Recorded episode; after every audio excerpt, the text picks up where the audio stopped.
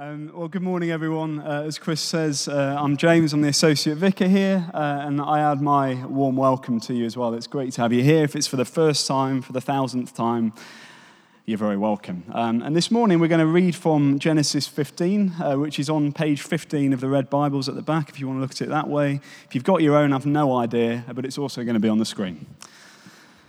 Genesis 15, the Lord's covenant with Abram. So after this, the word of the Lord came to Abram in a vision. Do not be afraid, Abram. I am your shield, your very great reward. But Abram said, Sovereign Lord, what can you give me since I remain childless? And the one who will inherit my estate is Eliezer of Damascus. Then Abram said, You have given me no children, so a servant in my household will be my heir. Then the word of the Lord came to him. This man will not be your heir, but a son who is of your own flesh and blood will be your heir. He took him outside and said, Look up at the sky and count the stars, if indeed you can count them. Then he said to him, So shall your offspring be. Abraham believed the Lord, and he credited it to him as righteousness. He also said to him, I am the Lord who brought you out of Ur and the Chaldeans to give you this land to take possession of it. But Abraham said, Sovereign Lord, how can I know that I shall gain possession of it? So the Lord said to him, Bring me a heifer, a goat, and a ram, each three years old, along with a dove and a young pigeon. Abraham brought all these to him, cut them in two, and arranged the halves opposite each other. The birds, however, he did not cut in half. Then birds of prey came down on the carcasses, but Abraham drove them away. As the sun was setting, Abraham fell into a deep sleep, and a thick, dreadful darkness came over him. Then the Lord said to him, Know for certain that for 400 years your descendants will be strangers in a country not their own, and that they will be enslaved and ill treated there. But I will punish the nation they serve as slaves, and afterwards they will come out with great possessions. You, however, will go to your ancestors in peace and be buried at a good old age. In the fourth generation, your descendants will come back here, for the sin of the Amorites has not yet reached its full measure. When the sun had set and the darkness had fallen, a smoking brazier and a blazing torch appeared and passed between the pieces. On that day, the Lord made a covenant with Abram and said, To your descendants I will give this land, from the Wadi of Egypt and the great river, the Euphrates the land of the Kenites, the Kenizzites, the Cadmonites, the Hittites, the Perizzites, the Rephaites, the Amorites, the Canaanites, the Girgashites, and the Jebusites. This is the word of the Lord. Thanks be to God. It is indeed the word of the Lord. Uh, and this morning, um, I want to talk a little bit about faith. Uh, and you probably agree with me to some degree that everybody has a certain amount of faith in their life whether you're a Christian or not. Uh, who drove here this morning? Out of interest, I'm not going to shame you for driving, but um, I'm guessing you're trusting the wheels are not going to fall off on your car. You have a certain amount of faith, uh, and hopefully that the other drivers won't bash into you. There's a certain amount of faith going on there. Anybody cycle here this morning? Oh, I thought there'd be more because it's Cambridge, but there we go. Um, and I suppose it's the same with cyclists. Um, I can remember riding my old, uh, to my old church before I came here on my bike, uh, and on arrival, realizing that my front wheel was only held on by my body weight uh, all the way there. So I had a, a certain amount of um, certain amount of faith about that, um, and I don't ride my bike anymore. After that, it was slightly scary. Uh, we have faith, don't we, that the coffee afterwards, no one's poisoned it. It's faith. We don't know. But it's faith. No one's poisoned the coffee we'll drink after the service. I really want to clock how many people don't have coffee after this now. Uh, we have faith, don't we, that our alarm will go off in the morning. Um, my, Lily, my 13 month year old, not one year old, got that wrong, 13 month year old is my alarm. And anybody with children probably has the same. Uh, and I have no problem in having faith that that alarm will go off in the morning. I have absolute faith. Um, but I've always had a fundamental mistrust of iPhones when it comes to the changing of the clocks, that it will actually do it for me and my alarm will go off. Does anybody else have that? Or is it just me not trusting Apple? Uh, there you go. A few nods. Wonderful. Not just me. Atheists. They have a certain, well, have quite a large amount of faith that there is no God, don't they? Maybe they wouldn't call it faith, but I'd call that faith. And there's probably many other examples, but all people have faith um, in many ways, and most people's lives are built around some kind of faith uh, in something, every day or bigger. And in this passage, we see today some key elements that underpin what the Christian faith looks like, what it means to be a person of faith, what it means to live a life of faith. And this series uh, we're in the middle of uh, is called The Big Story the story of God, creation, his people from creation to kingdom come. Uh, the full story of God and his people. And as we get a, a view on the big story of God, we begin to have a richer understanding of who God is, um, yes, but also his heart for us and for the world around us, not just Cambridge, but, but further as well. We get to see that his heart is really uh, for all people as we look at this um, and ultimately how we get to live as people of faith. So I've already read the passage. Um, we're looking at Genesis 15 uh, of Abraham and Sarai. Uh, and in Hebrews 11, Abraham, which is his name uh, that he receives a little bit later in Genesis, is listed as one of the great people of faith in the story of God. So he's a good person to look at when it comes to faith, I'm sure you'd agree. But the background to this point in Genesis 15 is that it follows a big battle between, between him and those allied with him and a notorious Middle Eastern warlord at the time who is then defeated in battle, but is not killed. So Abraham and his family had this ongoing threat in the background uh, that this guy was going to come and basically destroy them, come and kill them at some point. Uh, and the enemy, this, this warlord, was like a rampaging army that would loot cities and enslave the people. They'd kill many of the men and take many of the women for their own. So there's quite a threat going on around him at this point. I don't quite know what the equivalent is for us today. But anyway, he comes back from beating them in battle, but not quite killing the main guy yet. Uh, and as well as this, it's been at least 10 years since Abram entered the promised land and heard God tell him at least three times he was going to have an heir a son who would be his heir. But so far, none of God's promises had come to pass. He's still in the waiting game. Has anybody ever been in the waiting game before? Maybe quite, not for quite as long as Abraham was, but maybe you've been in the waiting game. Maybe you have some kind of feeling about that. But there was no child. And Abraham faced a present threat with that warlord going around pillaging villages, and a future without hope for his people. And it was in this situation, knowing how Abraham felt, that we read the first verse 1. And I love it. The first thing is, Do not be afraid, Abraham. And the first thing this passage shows us about the Christian faith, what it means to show a Christian faith, is that the Christian faith is shown when we don't allow fear to control our lives. Christian faith is shown when we don't allow fear to control our lives. And it's interesting how often God says to people in the Bible, do not fear. I often associate it with the Christmas passages with the angels, do not fear. But it's actually a lot, a lot more wide than that, a lot, uh, said a lot more widely. Uh, one person counted up the number of commands that Jesus gives, even in the Gospels. Uh, and they said that there are 125 imperatives in the Gospels from the mouth of Jesus, 125 different commands from Jesus. The number one theme of Jesus' commands, in some variation, is do not be afraid. Fear not, have courage. And he says this 21 times. And the next closest command is eight times, and that's a love your neighbor theme. And which one do you hear more spoken about? Love your neighbor or do not fear? It struck me that I probably would say that love your neighbor would be said more than do not fear from Jesus' mouth. But fear, I'm sure we probably all know, is a big deal. I don't have to preach that message to you. Fear is a big deal. And people fear different things. Some people hate flying, other people hate bananas, whatever it may be.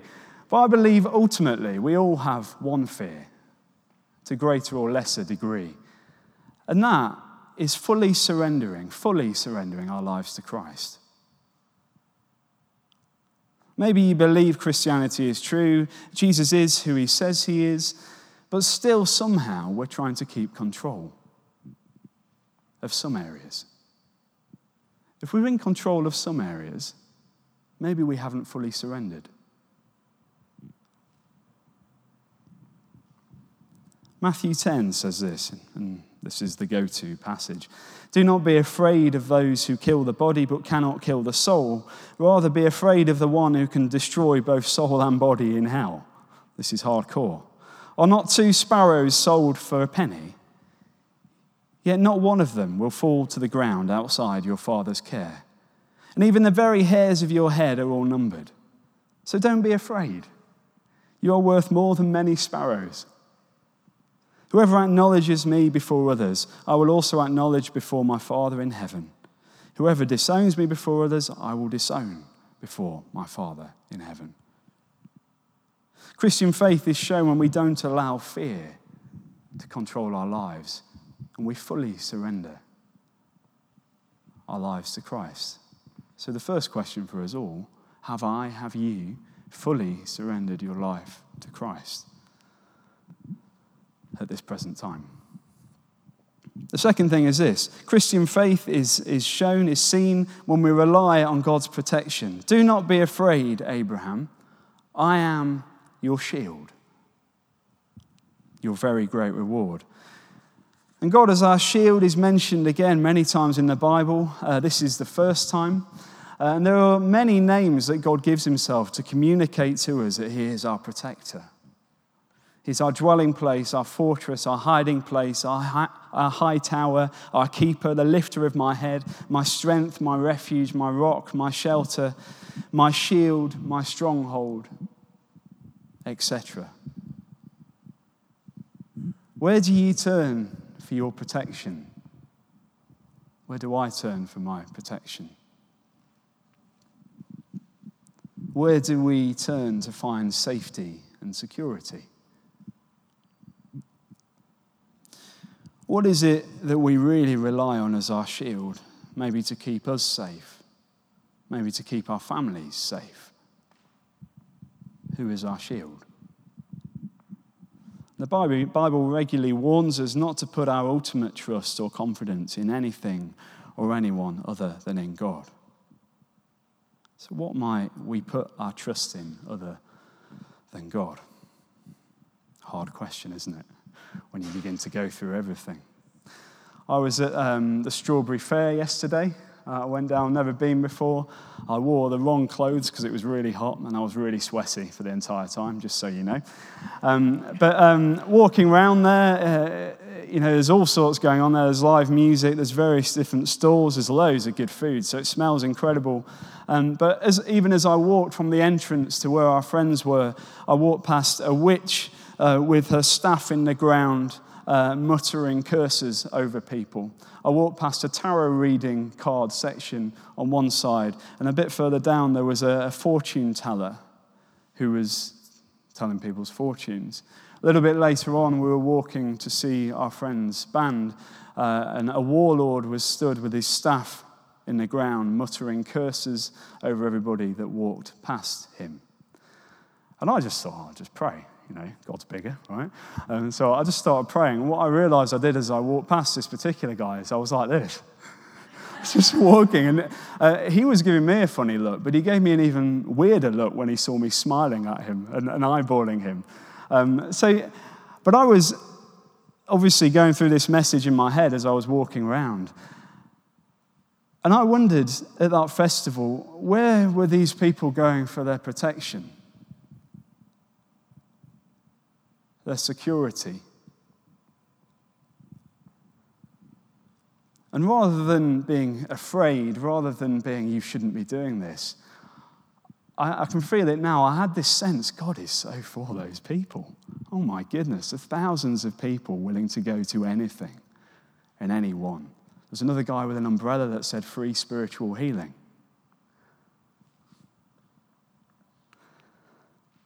I think Christians might have a message to these people that works and brings life and wholeness and truth and freedom,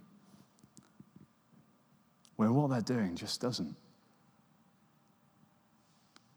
So, next year, if you've got a free Saturday, go down there and pray in your head. Have a few beers, pray in your head, grab some food, and see what happens. Romans 8 says this Who shall separate us from the love of Christ?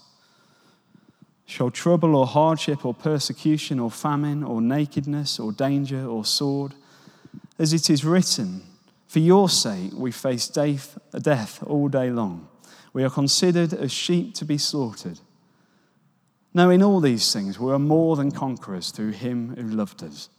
For I am convinced that neither death nor life, neither angels nor demons, neither the present nor the future, nor any powers, neither height nor depth, nor anything else in all creation will be able to separate us from the love of God that is in Christ Jesus our Lord. You know what the distinctive thing about, about me and anybody who was a Christian at that fair yesterday was Jesus. We live in the same places, we eat the same food, we work in the same offices, we walk the same streets. I was probably drinking the same beer as some of these people. We have the same life events, we have the ups and the downs, the good and the bad, whether we're Christian or not. The distinctive thing when it comes to God being our protector is always Jesus, who we cannot eternally be separated from when we're in Christ Jesus. And that's a, a flipping promise if you're going to come under any. We have a message, and it works. The third one is this Christian faith is shown when we believe God's word. Jumping down to verse 4. Then the word of the Lord came, uh, came to him, came to Abraham. This man will not be your heir, referring to a trusted member of Abraham's, Abraham's household at this point, but a son who is your own flesh and blood will be your heir. He took him outside and said, Look up at the sky and count the stars, if indeed you can count them. Then he said to him, God said to him, So shall be, so shall your offspring be. one person writes this God sets up a reminder for Abraham and all future generations of a promise that God has made and will not renounce. God did this with Noah and the rainbow, but now God does it with Abraham and the stars. God makes an altar of remembrance out of the stars. Remember the promises of what it means to be a person of faith. We talk about promises quite a lot here, but do you have the equivalent of an altar of remembrance that will daily remind you of his promises for you? Or do we sometimes eat the same food, walk the same streets, live in the same places, drink the same beer, and it really doesn't make a difference whether we're a Christian or not? Or are we standing and walking in the promises? Am I standing and walking in the promises? Jesus is the distinctive thing. Goes on, verse 6 Abraham believed the Lord and he credited it to him as righteousness. His response to God's promise was one of trust. Abraham trusts the goodness of the promises of God, even in spite of all the evidence being otherwise at this moment in time. His wife is barren and they're wanderers with no land, which is a big deal. But he believes the word of the Lord. The faith of Abraham, Abraham turns into Abraham, is certain of one point. There is a future to be given which will be new and not derived from the present barrenness. He believes that God can cause a break point between the exhausted present and the buoyant future.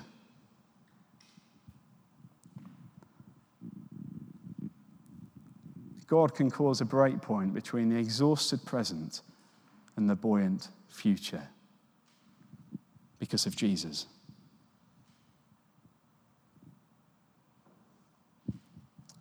And it's written that the Lord credits it to him as righteousness, the right legal standing with God that brings right relational standing with God. And Paul in Romans 4 and 5, you've probably read it, is at pains to point out that Abraham here is justified by faith. It's his faith that meant it was credited to him as righteousness. It's not as a payment for work, it's his faith. Abraham was believing in God's promise of a son for new life for his people. And so too, we also receive new life by believing in God's promise through his Son, Jesus. It's all pointing to Jesus. So don't allow fear to control your life. Rely on God's protection. Believe God's word. Who here is doing that perfectly? Come on, anyone brave? and that response is exactly why the final part of this slightly bizarre um, passage is really important. Uh, God promises a lot, He makes a covenant. Uh, and the thing that makes all this doable is the fact that God makes this covenant. And a covenant is a binding, permanent agree- agreement with Abraham to seal all these promises that he's made. And all the promises above have no standing, really, without this last part. In Abraham's mind, he needed the covenant to know that it was sealed. And this is how it goes. Let's read it again. It's a little bit weird, but we may as well because it's the Bible. I am the Lord. This is from verse 7. I am the Lord who brought you out of Ur of the Chaldeans to give you this land to take possession of it. But Abraham said, Sovereign Lord, how can I know that I will gain possession of it? So God at this point basically says, Okay. Goes on, verse 8 onwards. So the Lord said to him, Bring me a heifer, a goat, a ram, each three years old, along with a dove and a young pigeon. Abraham brought all these things to him, cut them in two and arranged the halves opposite each other. The birds, however, he did not cut in half. That's very kind of him, isn't it? Then the birds of prey came down on the carcasses, but Abraham, Abraham drove them away. And these were words that Abraham had been longing to hear. He had heard the promise, but now he would have a covenant. In common with most of us, Abraham needed some kind of material sign, some kind of material evidence for these spiritual truths that were going on. And in the Bible, covenants are always confirmed and represented in the external physical world through the shedding of blood. Without understanding this, this all seems very, very weird. And it's the kind of passage you don't really want to touch, really. Um, but in the ancient Near East, covenants between two equal parties were established by cutting several animals in two that's what they'd do. Um, can't imagine it was pleasant, but that's where the phrase cutting a covenant came from. Uh, the two halves were laid upon either side of a walkway, so you can have half of it over there, you can have half of it along there. There you go, if you want to use your imagination. Um, both parties would then pass in between the animal parts. One person said this was a very, very serious handshake if you like. And it seems very, very serious. But in their passing through, the people were announcing if I break my word, let what happened to those animals occur to me. So it's a very, very serious handshake. It was bloody, it was gritty, and it was quite sobering for anybody who was about to make an agreement with another party. But the crazy thing about Abraham's covenant, Abraham's covenant here, is that Abraham never passed through the half animals. He never passed through them. If you read through, he never passed through them. Instead of baiting Abraham into a bad deal, God did the most selfless thing possible. And God walked through the animals alone, taking on both sides of the covenant.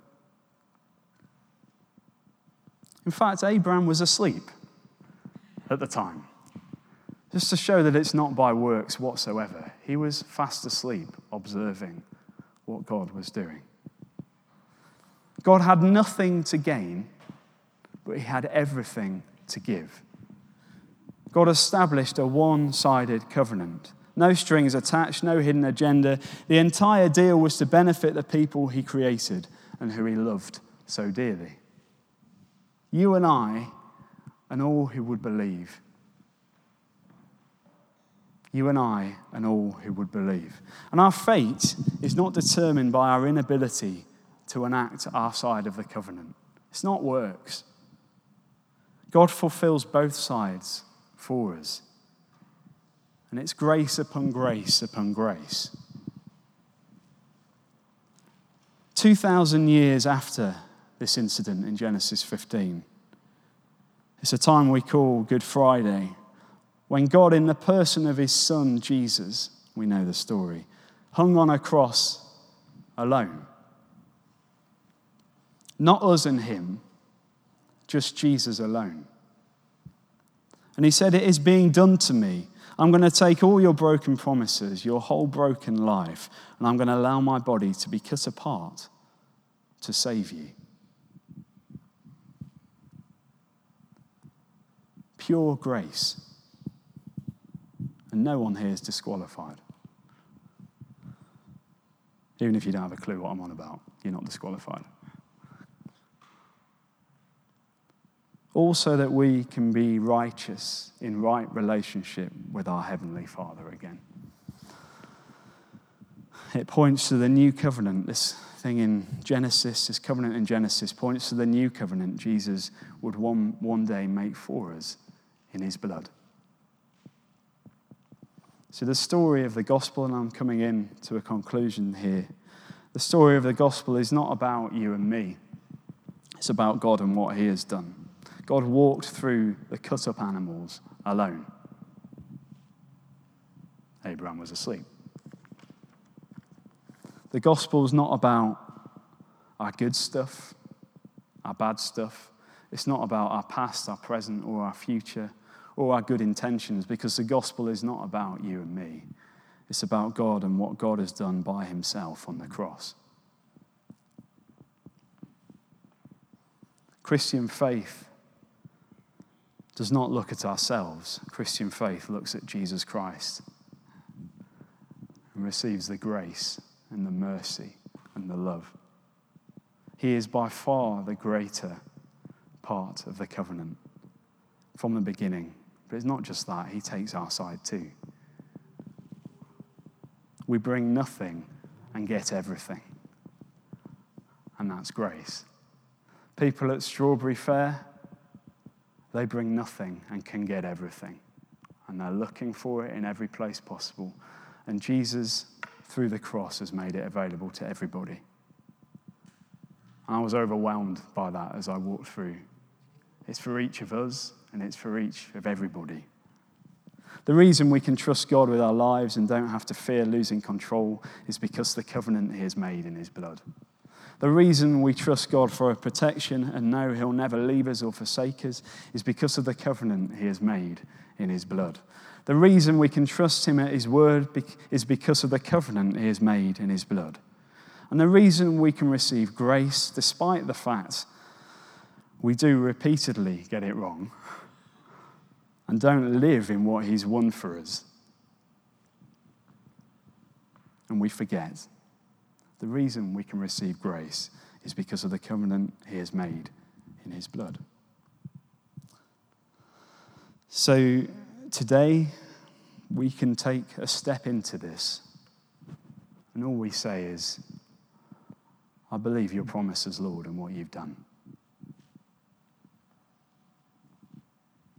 He is and has been pursuing you for your whole life. That's why we've called this God Pursues. I thought I'd get to that word at some point, right at the end. There we go. It's all about believing God and receiving His grace. We can always cry out for help, we can always admit failure. God's grace comes with no strings attached. He is good, perfect, loving, and utterly committed, unconditionally to you and I. Shall we pray? And then I'll hand over to Chris. Thank you, Lord, for good news. That it's not about us and our efforts and our facades, religious facades at times, religious smiles on a Sunday, trying to make it look like we've got it all together. It's not about trying to prove ourselves to others, to you, or anyone else.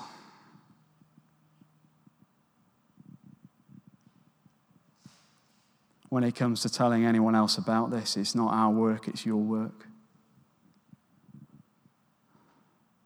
So, Lord, lift off where we've done it ourselves. And may we each, whether we've been a Christian for 100 years or are in church for the first time, may we all receive that word of grace this morning.